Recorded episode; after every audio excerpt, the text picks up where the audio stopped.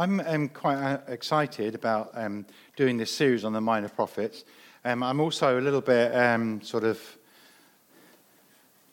depending on God to make it um, come alive because um, it's, it's quite, I think it's quite a thing to set out on a series like this.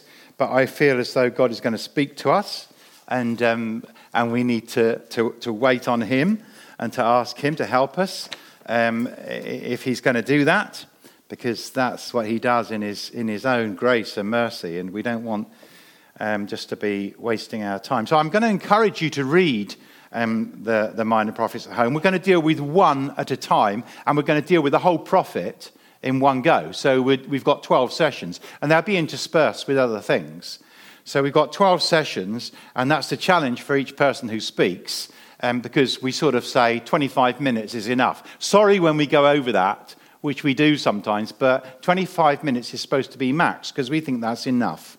So um, ideally, we'll have 25 minutes on each of the minor prophets, and uh, we'll bring out something that God is saying to us for our day. And I'm introducing, so um, if it goes wrong time wise today, that's because I'm introducing and covering the lot.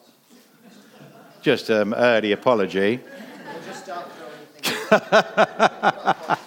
yeah, like they did at the prophets. so, great. Thank you, Steve. Um, so, we're going to start, I hope, um, with a presentation it's, as our introduction to the 12, as they're sometimes called.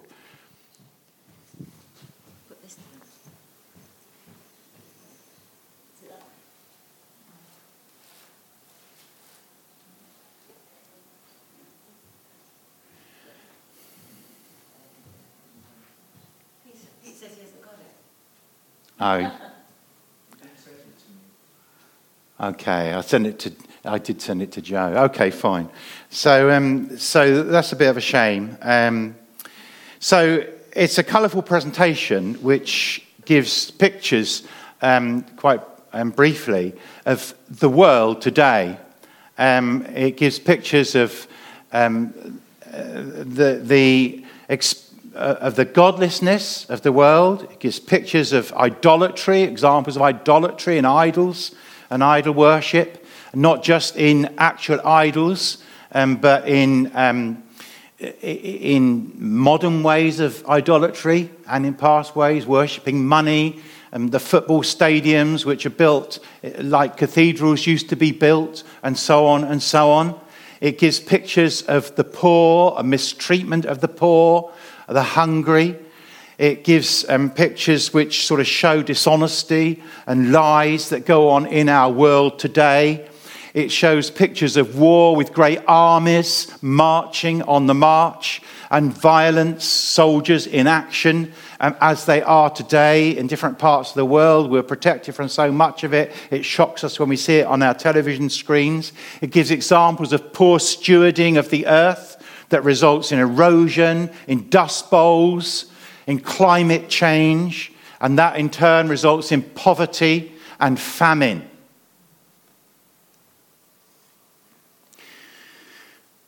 And every one of those images, every one of those pictures, when you look at them, you can see with clarity that it is all the result of choices made by human beings and the presentation is called Chaotic World An Introduction to the Minor Prophets. Chaotic World. And we feel, I'm sure, at the moment as if we are living in a chaotic world.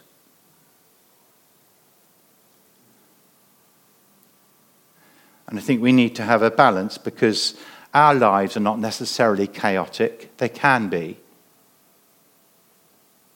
And we have to, with God's grace, prevent the chaos in the world coming into our own lives. We should be living and can live at peace with God when everything around us is total chaos. So, um, following the presentation, I have a question. Who are the minor prophets? So, first of all, a prophet is someone who delivers a verbal message for someone else.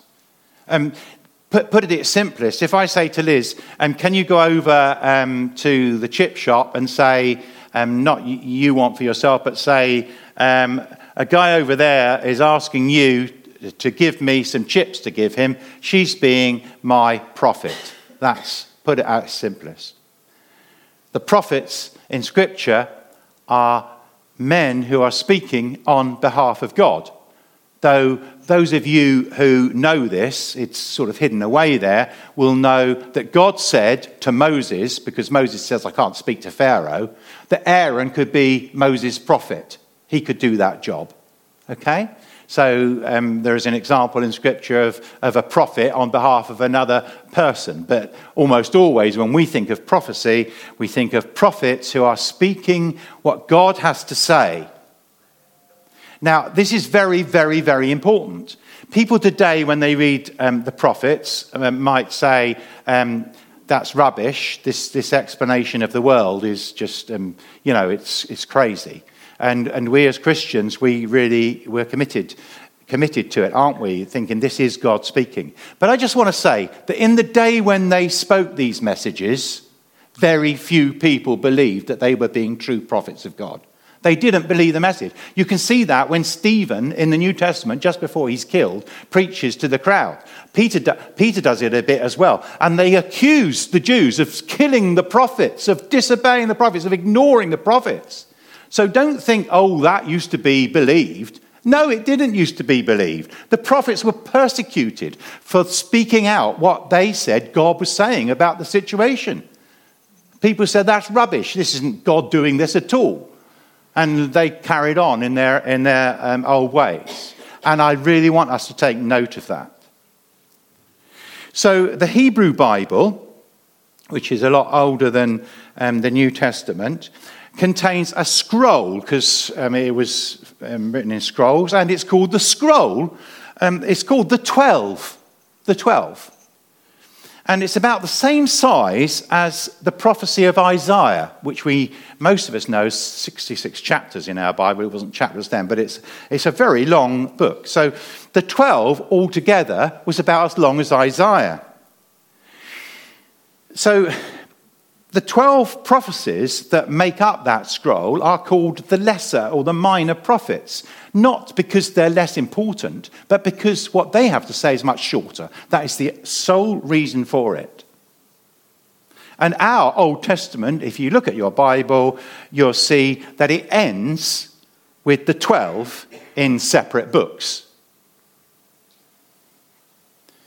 Mostly almost certainly named after the people who, who, who, who are the named prophets, but not necessarily all of them.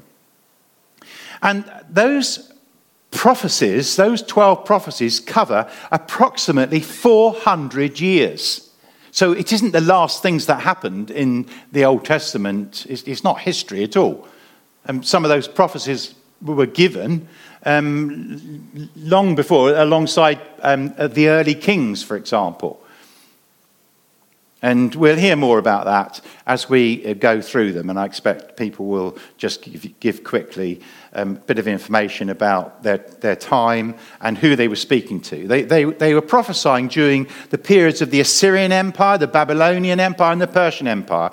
And they were prophesying mostly before the northern kingdom of Israel went into captivity. And before the southern kingdom, Judah, went into captivity at a later date. And then some of the prophecies are given when Judah returns. Really, the Israelites didn't return clearly. The northern kingdom people didn't return in a clear way. I'm sure a lot of them did return. But Judah did, and that's why they come to be called the Jews.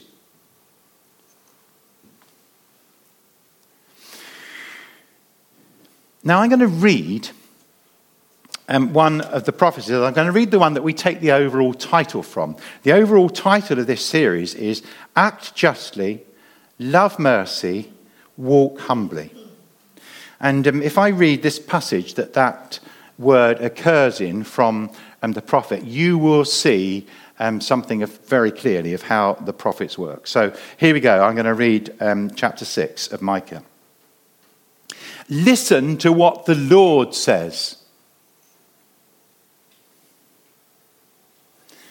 Stand up, plead my case before the mountains. Let the hills hear what you have to say. Hear, you mountains, the Lord's accusation. Listen, you everlasting foundations of the earth. For the Lord has a case against his people. He's lodging a charge against Israel. My people, what have I done to you? How have I burdened you? Answer me. I brought you up out of Egypt and redeemed you from the land of slavery. I sent Moses to lead you. Also, Aaron and Miriam. My people, remember what Balak, king of Moab, plotted what Balaam, son of Beor, answered Remember your journey from Shittim to Gilgal, that you may know the righteous acts of the Lord. Here's Micah. With what shall I come before the Lord and bow down before the exalted God? Shall I come before him with burnt offerings, with calves a year old? like they did in the daily sacrifices? Will the Lord be pleased with thousands of rams? Will that quieten him down? Will that take away his anger at us? With 10,000 rivers of oil? Shall I offer my firstborn for my transgression, the fruit of my body for the sin of my soul?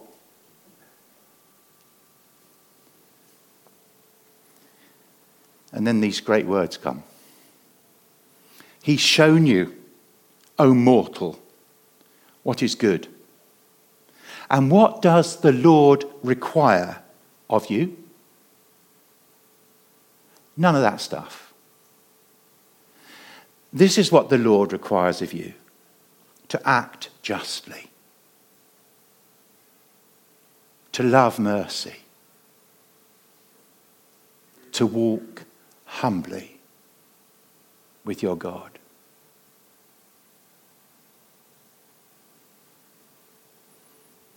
Is that beyond any of us?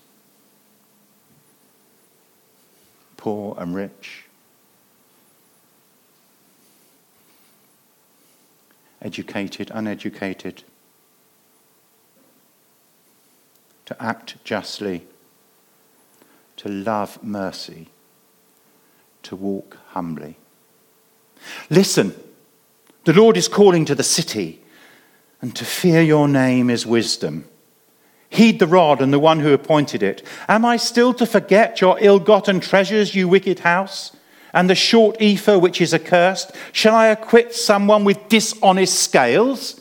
Am I going to let somebody off who cheats and pretends that they're selling something to somebody and they're actually selling less? And they cheat with a bag of false weights? Your rich people are violent. Your inhabitants are liars, and their tongues speak deceitfully. Therefore, I have begun to destroy you, to ruin you because of your sins. You will eat, but not be satisfied. Your stomach will still be empty. You will store up, but save nothing, because what you save I will give to the sword. You will plant, but not harvest. You will press olives, but not use the oil. You will crush grapes, but not drink the wine. You've observed the statutes of Omri and all the practices of Ahab's house in their idol practice and their infanticide and, and all the terrible things that they'd done. You followed their traditions. Therefore, I will give you over to ruin and your people to derision. You will bear the scorn of the nations.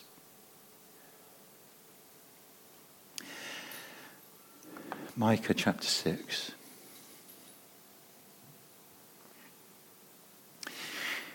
So, what was the role or the ministry of the prophets? This is the same for all, but we're doing the minor prophets, but it's the same for Isaiah and Jeremiah and so on. And I've just got um, a few things here that I think are sum everything up. The first thing that the prophets did and set out to do, as in this part that I've read from Micah, was to expose the sin of God's people. To try to make them realize how they were living in a wrong way, in a way that was against God's ways. And how that led to chaotic living.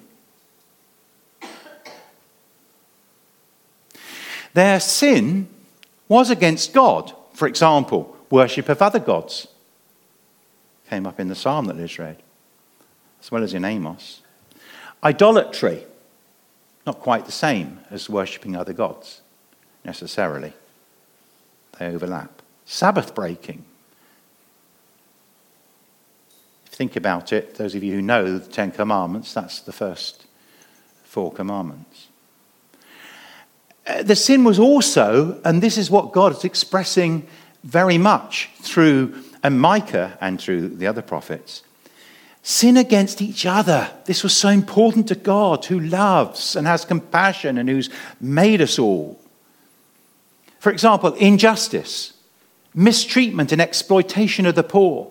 These are all common themes in the prophets. Lending at high interest rates sexual immorality, unfaithfulness, violence. And, and, and all this, all of it, is against the partnership agreement that God had made with Abraham and then with Israel as a nation through Moses in bringing them out of slavery in Egypt. Micah refers to that in the chapter that I've read and breaking the covenant agreement that God made with King David later. And we do have to just get hold of this idea of covenant. So, a covenant is an agreement, but it's a special sort of agreement that brings about a partnership. And it's a really wonderful thing. We think of marriage as a covenant between two people. But God's covenant was God, in His grace, in His love, making a partnership with people. He wants partnership with everybody. And in order to bring that about, he started off with Abraham, promising him his blessings and blessing for all the world, and then with Moses. And God gave Moses a law so that the people could understand how they were to live in black and white, summed up in the Ten Commandments. But the Ten Commandments isn't just commandments, it's a covenant, and we often miss this. It starts off both in Deuteronomy chapter 6 and Exodus 20 with the words, I am the Lord your God who brought you up out of Egypt. It starts with the gospel. It starts with God's grace. It starts with God doing something for his people, giving them freedom redeeming them, bringing them out of problems into a new life.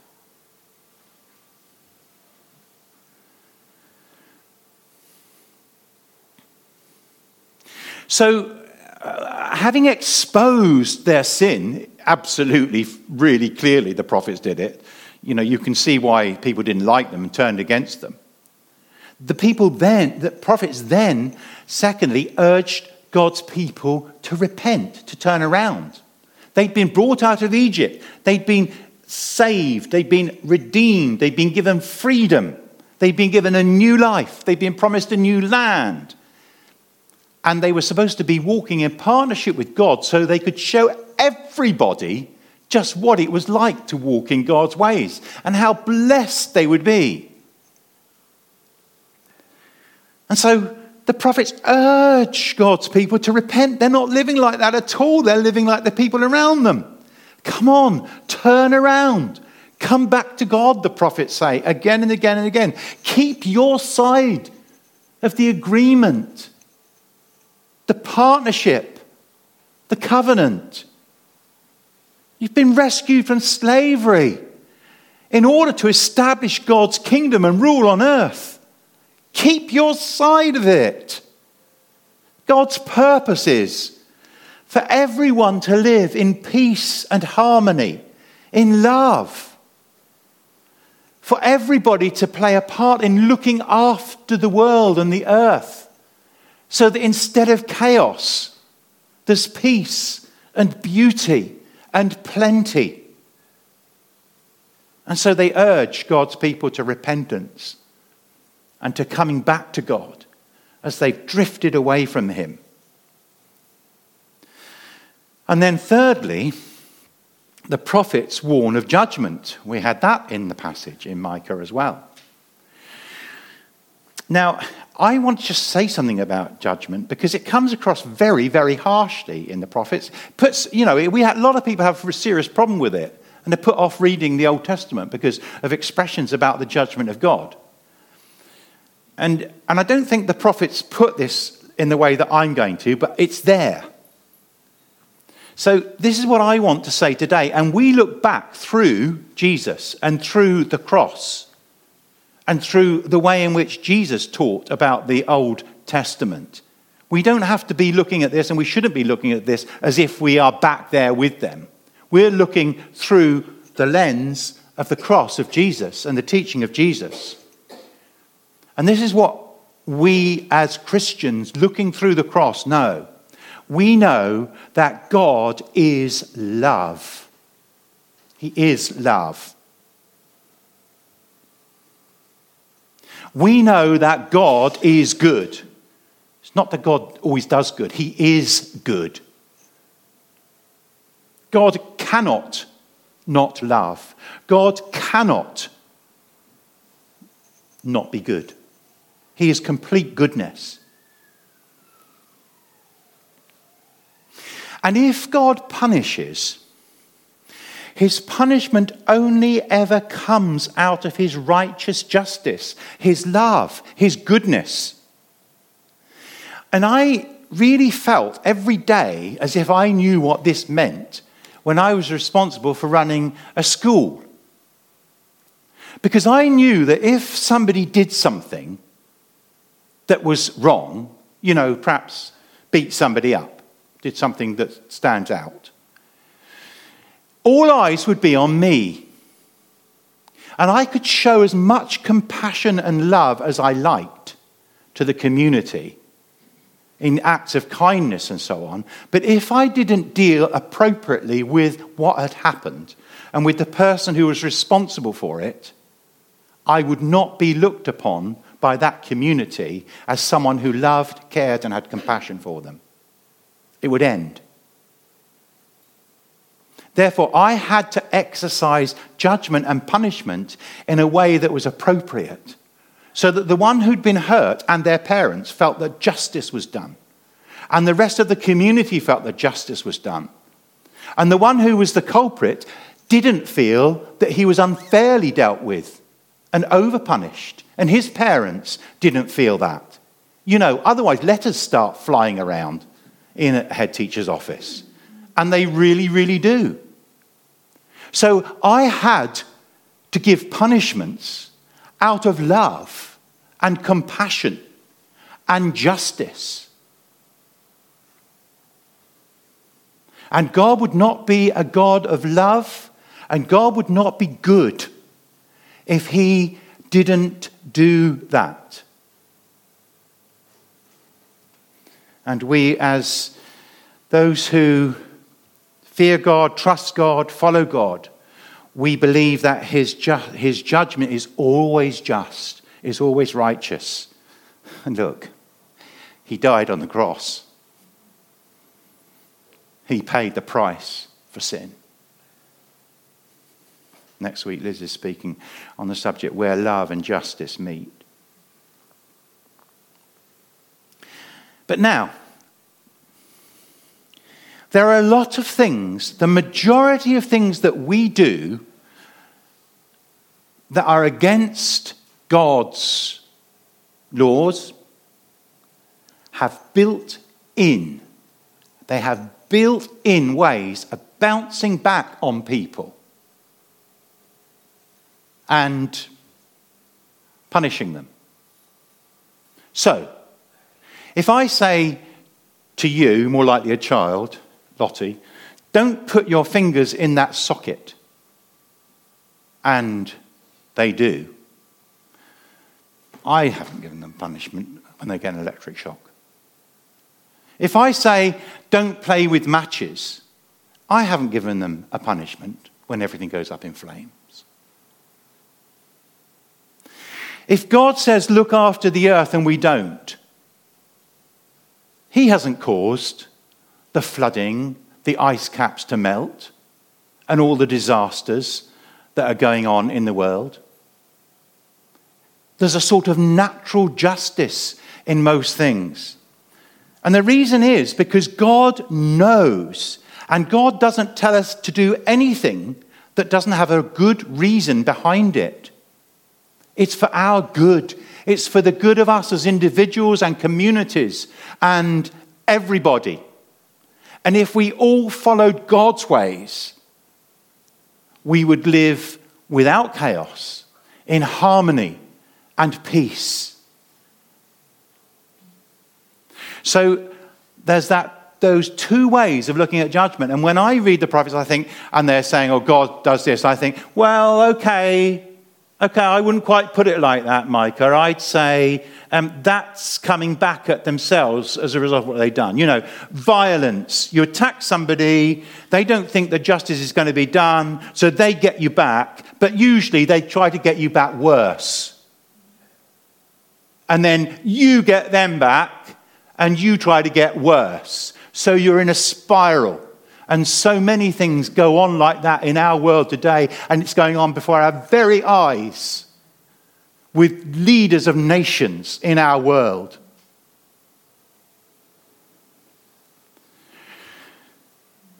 Warning of judgment. Now, the prophets always held out hope. And Christian hope, hope in the Old Testament, carries a certainty with it for those who believe. It's about those who believe, not for others. They don't believe it. The prophets always held out hope God's love, God's grace giving us what we don't deserve, God's mercy holding back from us what we do deserve in the way of punishment or whatever. God's love, God's grace, God's mercy, God's justice will win through. Always. That's the message in the Minor Prophets. You might stop reading a book before you get to the end and miss it. There is always hope. And what is more, they anticipated the coming of Messiah, the Redeemer who would bring order out of chaos, who would bring them a new freedom from whoever they were under, and they hoped for it, you know, as they went through captivity and whatnot. And under the Romans, it came. Did they believe it? No. They didn't accept Jesus as Messiah as a whole, but of course, the early church was Jewish. Don't ever forget that. But in a national way, they still haven't recognized it. So, this anticipation of the coming of Messiah, the Redeemer who will bring chaos out of order, is really, really important. And there are several clear references to this. And I'm going to read one now from chapter 9 of Zechariah. This is so beautiful. Listen to this. This is from a minor prophet. Rejoice greatly, daughter Zion. Shout, daughter Jerusalem. See, your king comes to you, righteous and victorious, lowly and riding on a donkey, on a colt, the foal of a donkey. I will take away the chariots from Ephraim and the war horses from Jerusalem, and the battle bow will be broken. He will proclaim peace to the nations. His rule will extend from sea to sea and from the river to the ends of the earth. As for you, because of the blood of my covenant with you, I will free your prisoners from the waterless pit. Return to your fortress, you prisoners of hope. Even now I announce that I will restore twice as much to you. I will bend Judah as I bend my bow and fill it with Ephraim. I will rouse your son Zion against your sons Greece and make you like a warrior's sword. Then the Lord will appear over them. And so on. Over the page. On that day, a fountain will be opened to the house of David and the inhabitants of Jerusalem to cleanse them from sin and impurity. On that day, I will banish the names of the idols from the land. They will be remembered no more, declares the Lord Almighty. I will remove both the prophets and the spirit of impurity from the land. And if anyone still prophesies, their father and mother to whom they were born will say to them, You must die because you've told lies in the Lord's name. Then their own parents will stab the one who prophesies. On that day, every prophet will be ashamed of their prophetic vision because they're false prophets. They will not put on a prophet's garment of hair in order to, to deceive, and so on. And then we have um, these these words. I've got to get this. Um, chapter 12, verse 10. I will pour out on the house of David and the inhabitants of Jerusalem a spirit of grace and supplication. They will look on me. Now, just listen to this. This is several hundred years before Jesus comes. They will look on me the one they have pierced. And they will mourn for him as one mourns for an only child, and grieve bitterly for him as one grieves for a firstborn son. The land will mourn, each clan by itself, with their wives by themselves. The clan of the house of David and their wives, the clan of the house of Nathan and their wives, and so on. They'll look on him who they've pierced, and God's grace will be poured out. And you couldn't read that to anybody who knows about Jesus and his death without them saying, well, that's a reference to Jesus. And you say, well, it's written several hundred years before Jesus comes.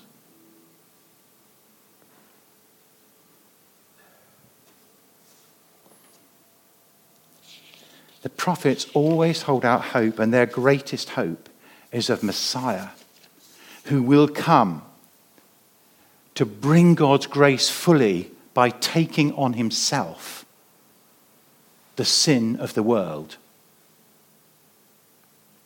and dying in order to cleanse from sin and impurity. So maybe you sort of see why we're looking at the prophets today and we want to do this series.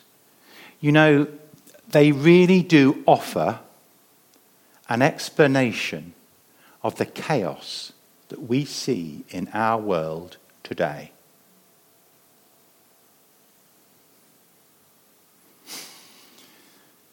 Read rightly, read with the help of the Holy Spirit, read um, by those who understand and alongside somebody who understands, we can see that they expose sin and they expose our sin.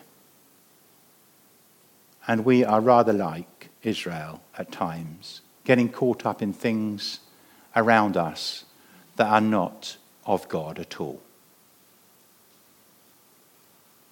Living for ourselves making idols of whatever it is that takes over from God in our lives. And as we go through the prophets, we could well feel uncomfortable that we are having our own failings exposed, our failings towards God and our failings to each other. And they point to God's love and grace that we see in the gospel, and we know the gospel, and the minor prophets didn't. So we don't pretend that we're not looking at the gospel. We look right at Jesus Christ and the gospel, and at the partnership that he brings us into through Jesus Christ, through the cross. God says, I want you to be my partners I want you to trust in Jesus Christ. I want you to receive forgiveness from me because Jesus Christ has taken your sin and borne it.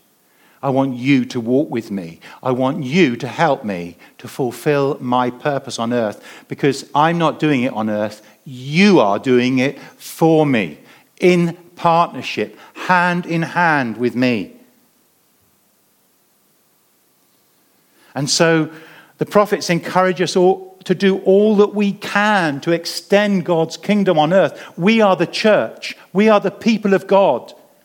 It's our calling, it's our responsibility, it's our partnership with God to reach out with the gospel of Christ to the needy world around us, to heal broken lives through the gospel, to prepare ourselves and others to serve God and to serve others.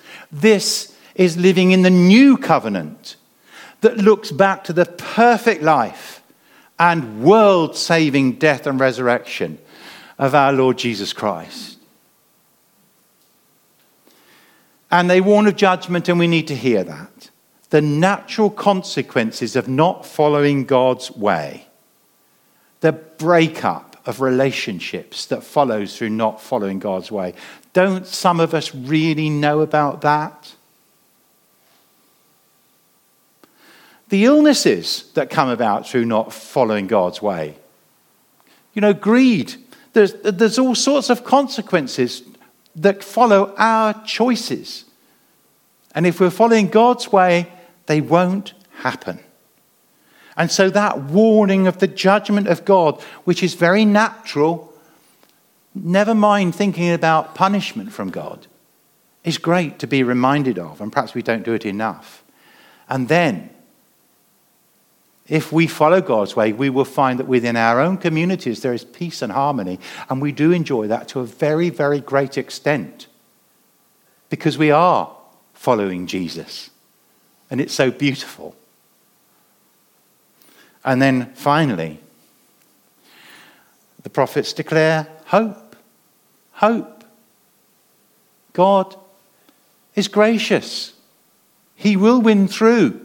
However tough life might be now for us, for our families, for our friends, God will win through.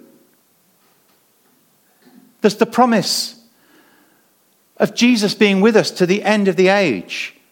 There's the promise at the end of the age that Messiah will finally put everything right and set up his eternal kingdom rule. And let's end with that because um, Revelation is rather like a closing prophecy in the Bible. And um, I'm just going to finish by reading verses 16 to 17. It echoes um, words in the minor prophets. And um, we look forward to this as God's people. And it's so worth walking hand in hand with Him now. All the blessings that brings, don't we know it? And all the hope that we have in front of us. And so, the last chapter of the Bible, I'm going to read these verse, these words. I, Jesus, have sent my angel to give you this testimony for the churches. I am the root and offspring of David and the bright morning star. The Spirit and the bride say, Come. And let the one who hears say, Come. Let the one who is thirsty come. Let the one who wishes take the free gift of the water of life.